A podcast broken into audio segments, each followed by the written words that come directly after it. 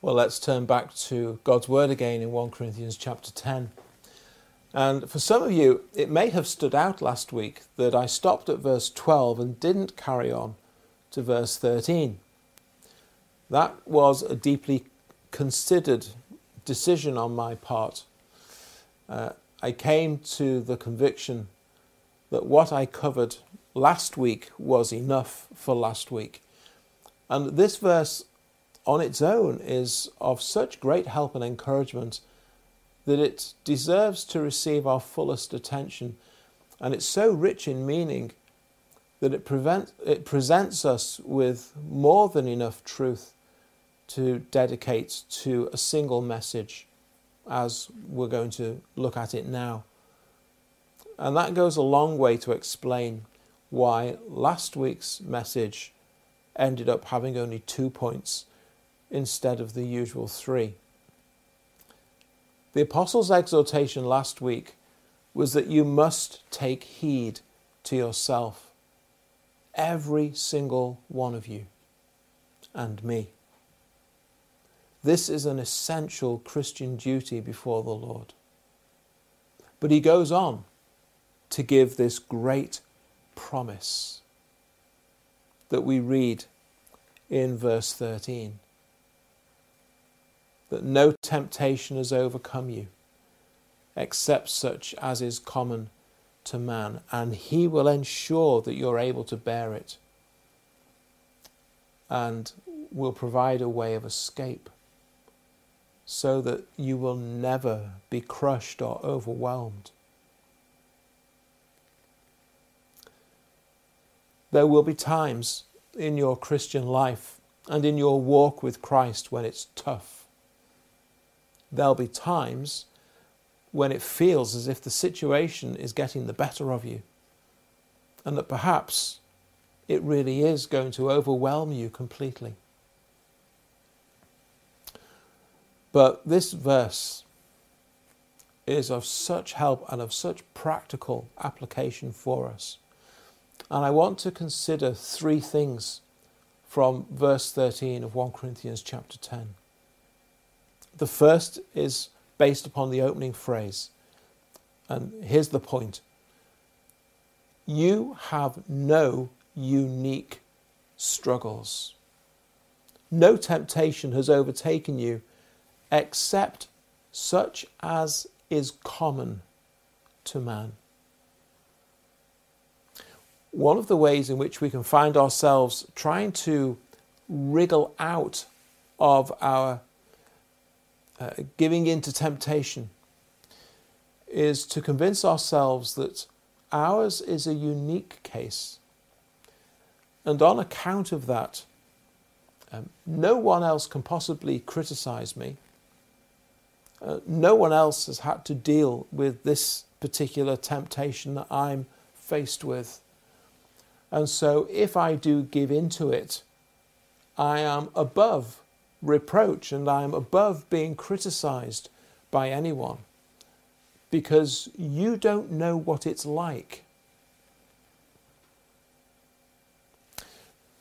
The word temptation, as we find it here, also has the idea of that which is a trial.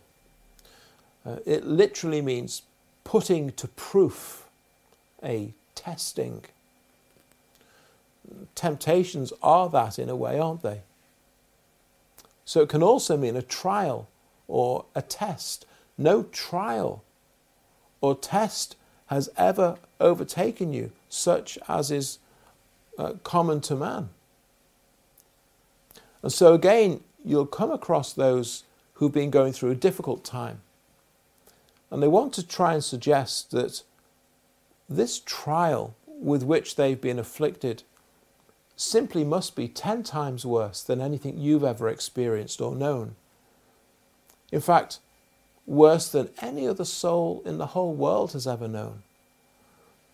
And that argument is then used to try and excuse their less than satisfactory reaction and response to that trial and the, their behavior that flows out of that because you can't possibly know what it's like.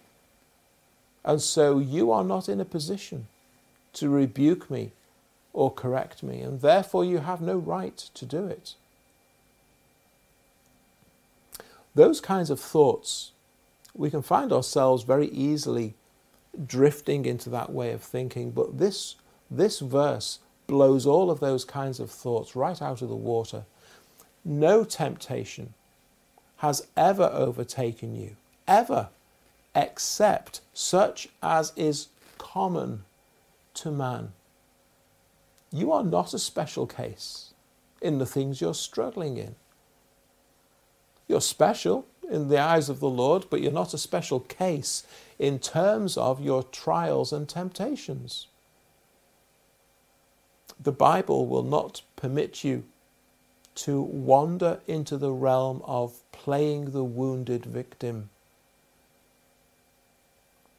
Now, having said that, you may indeed be wounded, even deeply wounded.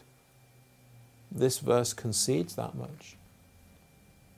And by the way, on that point, we all must also admit that on some occasions, actually, it's our own prior behavior which meant that suffering such wounds would actually be inevitable. But you, you may indeed be wounded. You may indeed be a victim.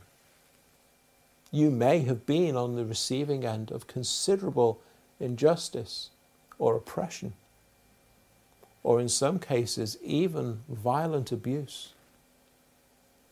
But no matter how much you may have suffered, this verse will not permit you as a Christian to play the wounded victim card in order to excuse less than satisfactory attitudes or behaviors.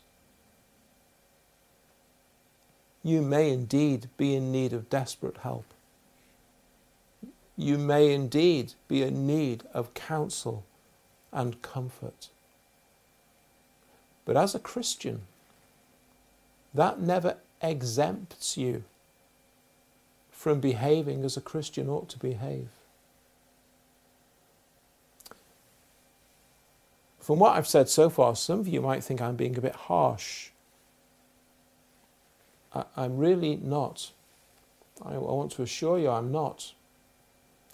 This verse is not trying to suggest, nor am I trying to suggest, that the trials and temptations that you face are trivial or that you should somehow become immune from hurt or that you're not allowed to respond emotionally to such trials and temptations.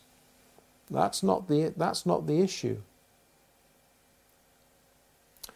What it won't permit is for you to ever be the one person who thinks that you are suffering so much more than anyone else has ever suffered. And thereby, thereby making yourself a special case who can be excused your behavior and the way you are. Now, I'm not talking about how you may initially respond or react because sometimes, let's face it, sometimes things hit us out of the blue. We had no idea that they were heading our way. We hadn't had the slightest hint that they might be coming. And even for a Christian, some things can happen that are a real shock to the system. And for a time, initially, your emotions are so stirred up, they can get the better of you. The thing is, that position should not go on and on and on getting the better of you. You never saw that in Christ. You don't see that in the likes of the Apostle Paul. And the fact is, probably none of us have ever suffered like he did. And the reason for that is their submission to God's will and providence. If all things are according to his purposes, I have no grounds to enter into a personal and perpetual pity party. And this verse is also a great comfort for the future because the Bible assures you that you'll go through no worse than you see others go through. Now, of course, you may have witnessed people going through things uh, and going through such times as you actually would rather avoid. And that's fair enough, I suppose. But you have the promise of God's word that you'll never go through anything that's so much greater than anyone else. They will be the things that are common to all men and women. It also means that you'll find that you have plenty of sources of counsel and good examples to turn to as to how to deal with your trials and temptations because so many others have been there before you. And you'll be able to turn to the Bible and you will find much that will help you there because the things that you're struggling with are common things. You'll find other Christians who are able to counsel you because the things you're struggling with are common things. You might even find others going through the same kind of thing right now. And you discover that you can share together, read the Bible together, pray together, support one another. And if we just go back to thinking of temptation as being tempted towards something sinful, this verse assures you that God will never permit you to be confronted by any temptation to which you are unable to say no. And so you're without excuse if you say, Go on then. You will never be able to excuse yourself for giving in to temptation. Never. There's never an excuse for it. Because God has never permitted anything to come into your life where you were unable to say no. You may have chosen to say no, but you were able to say no. Never will you be able, never will you be able to argue that it was too much for you. Because this verse promises that it will never be too much for you. Never can you argue that it was so much more severe a temptation than anyone else has ever experienced. Because this verse insists that never happens. This verse is so very practical because it, it removes many of the things that we like to try and use as excuses for not living as we ought to live as followers of Christ. And here's a second lesson that makes all the difference in the life of a Christian God actively sets limits and boundaries. He actively sets limits and boundaries. God is faithful who will not allow you to be tempted beyond what you are able. Three things stand out in that phrase. Firstly, don't doubt God's faithfulness. Great is thy faithfulness, O God, my Father. There is no shadow of turning with thee. Thou changest not. Thy compassions, they fail not. As thou hast been, thou forever will be.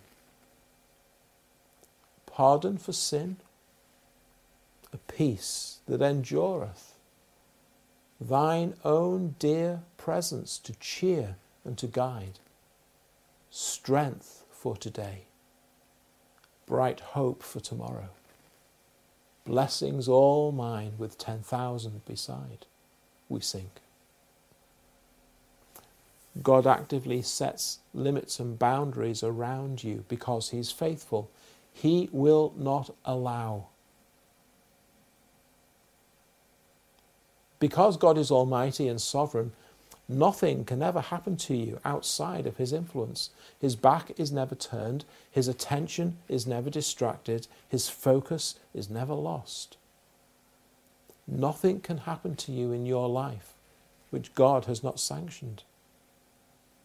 You can lie down to go to sleep tonight and wake up in the morning confident that God is faithful and He's set limits and boundaries around you, and those limits and boundaries can ever and will never be exceeded or stepped over. He will not allow. Don't doubt God's knowledge of you. He won't allow you to be tempted beyond what you are able. If this is true, then this means that He knows you through and through. And He knows all about your circumstances.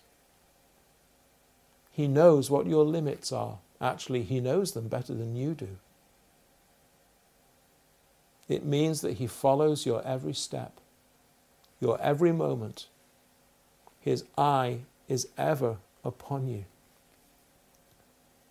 From time to time, you perhaps have come across a situation either it's happened to, happened to you or you've witnessed it somewhere else where a young child has become separated from its parents.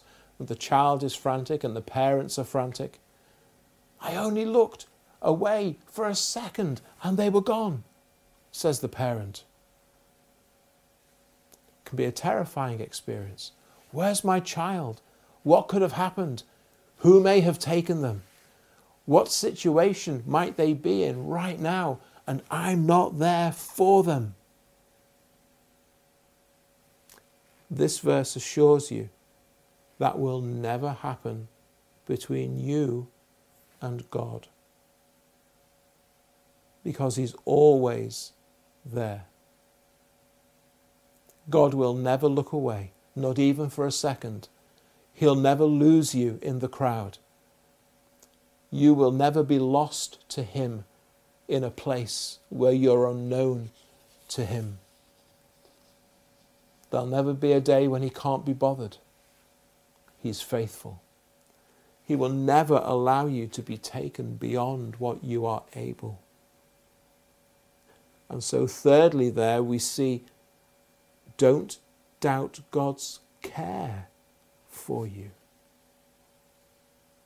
He cares for you. Think of some of the great statements that Jesus makes in his Sermon on the Mount, for example, regarding God's care for the birds of the air and the flowers of the field. Will not God do so much more for you? Which loving earthly father would be mean and cruel and pernicious in the gifts that he gives to his children? How much more is God watching over you and wanting to give, give good things to you? God actively sets limits and boundaries around you and will not allow you to be taken beyond that which you're able to bear. Will not allow. That's your Heavenly Father working in His world on your behalf and within you. And this surely helps to explain Paul's testimony in 2 Corinthians chapter 4. We're hard pressed on every side, but we're not crushed. because God won't allow it. We're perplexed, but we're not in despair. We're persecuted, but we're not forsaken. We're struck down, but we're not destroyed because God will not allow you to be taken into that which you're not able to bear. God knows you. He loves you. He cares for you. And He will never take you beyond what you are able to bear, either in the sense of temptation into sin or in the sense of trials that come your way. The excellence of the power is of God and not of us, says Paul.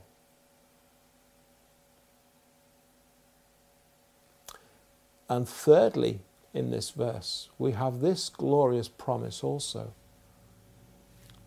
God will release you before it can crush you. He will release you from the temptation before it will ever pull you under. With the temptation, He will also make the way of escape that you may be able to bear it. Now, if in the first instance you're thinking of temptation in the traditional sense of being tempted to entertain something which you know to be wrong as a Christian, which is how most of us think of temptation, or if you're thinking, thinking of it as a trial that you have to endure, and actually sometimes it's both of those things, isn't it? Uh, if this temptation to sin is something which continues that you have to continue to fight against over quite a long period of time, maybe even for the whole length of your Christian walk, then that is a trial that you have to endure as well. Here is a promise from God that will enable you to never turn back and to never give in. Here's the the action film hero or heroine caught in a life or death scenario that seems certain only to end in death. But just as the water is about to rise above their chin, uh, just as the finger is about to pull the trigger on the gun that's pointing towards them, just as the bomb is about to explode, just as the plane is about to crash, as if from nowhere, certain death is avoided as some last gasp intervention saves our hero for another day. Well, probably never as dramatic as that, and certainly not last gasp in the sense of not being sure what the outcome would be. But God will always, he says, provide a means of escape before he permits you to be totally crushed and defeated.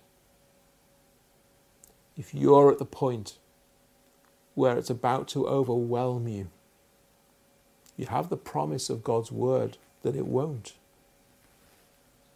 He will provide for you a way of escape. But it's important to note carefully how that phrase is constructed at the end of verse 13. Because you'll see there, the promise is not for a way of escape so that you won't have to bear it. It's for a way of escape so that you will be able to bear it. Interesting to note that. It's not a promise that you won't have to bear, but it's a promise so that you will be able to bear the temptation whilst that temptation remains, you will always be able to say no for as long as it takes, for as many times as you have to say it. Whilst the trial remains, you will always be able to endure it for as long as it takes. If ever it's going to become more than you can endure, God will provide a means of escape before you reach that point. I remember once watching some futuristic science fiction type film. I don't recall the title or even the plot of the film or even who the actors were in it. But one of the characters was having to put on this space type suit to enter into this very dangerous place where he was about to perform some heroic act upon which the whole storyline of the film would hinge and depend. You know, the kind of thing I'm talking about, a bit of a cliffhanger moment and within the suit were all kinds of monitors measuring all the stresses and strains to which his body was being exposed. And as the environment in which he was working was getting more and more dangerous, these monitors are all starting to sound their warnings, and the guy in the suit is starting to sweat and strain until eventually the person sat at the control desk monitoring everything decides that our dashing hero has taken as much as he can take and orders them to get him out of there. That's kind of how God is with you, only more so and better. He's watching and watching and watching, caring for you, his child never letting you out of his sight, not missing a thing, ordering all things that are happening to you, hearing your prayers and your cries for help, strengthening with his grace, reassuring you by the inner working of his Spirit within you teaching and instructing you by His Word, enabling you to endure and to press on. And He knows where that line is, which divides where you are able and where you are not. And He will not permit anything to take you over that line. And if it's needed, He will activate the means of escape that He has for you. I have a feeling that this, in some measure, played a part in Paul learning to be content in any circumstance. Because with this promise, you can be, can't you? You have this secure knowledge that none of your struggles are unique, that God has set boundaries and limits, and with, will always keep you within that which you can endure by His grace and strength. And if you're ever in that place where, unless He intervenes, you would be tipped over the edge beyond what you can endure, God always has a way out prepared for you before that will happen. Because He sees and knows all things. Christian friends, this is this is a rest and a comfort for us. There is strength to be found in this verse. You may turn to your God and Saviour and find in Him the resolve that you need to live for Him. You can continue to resist that temptation. You can continue to endure that trial because you are in the sure and certain knowledge that God will not permit you to be taken beyond what you can endure. You have no valid reason for using that situation as an excuse for not living as you ought to live. The answer for Paul's thorn in his flesh was that God's grace was sufficient for him, and it was. I think Paul satisfied himself in the knowledge that if it ever threatened to overwhelm him and get the better of him, then God would provide for him a way of escape. You are your heavenly Father's child. and you are under your Father's care, and he will not allow your foot to be moved. He who keeps you will not slumber. Great is his faithfulness, and in this you may rest, you may rejoice, you may live, and you may serve him to his glory and to his praise.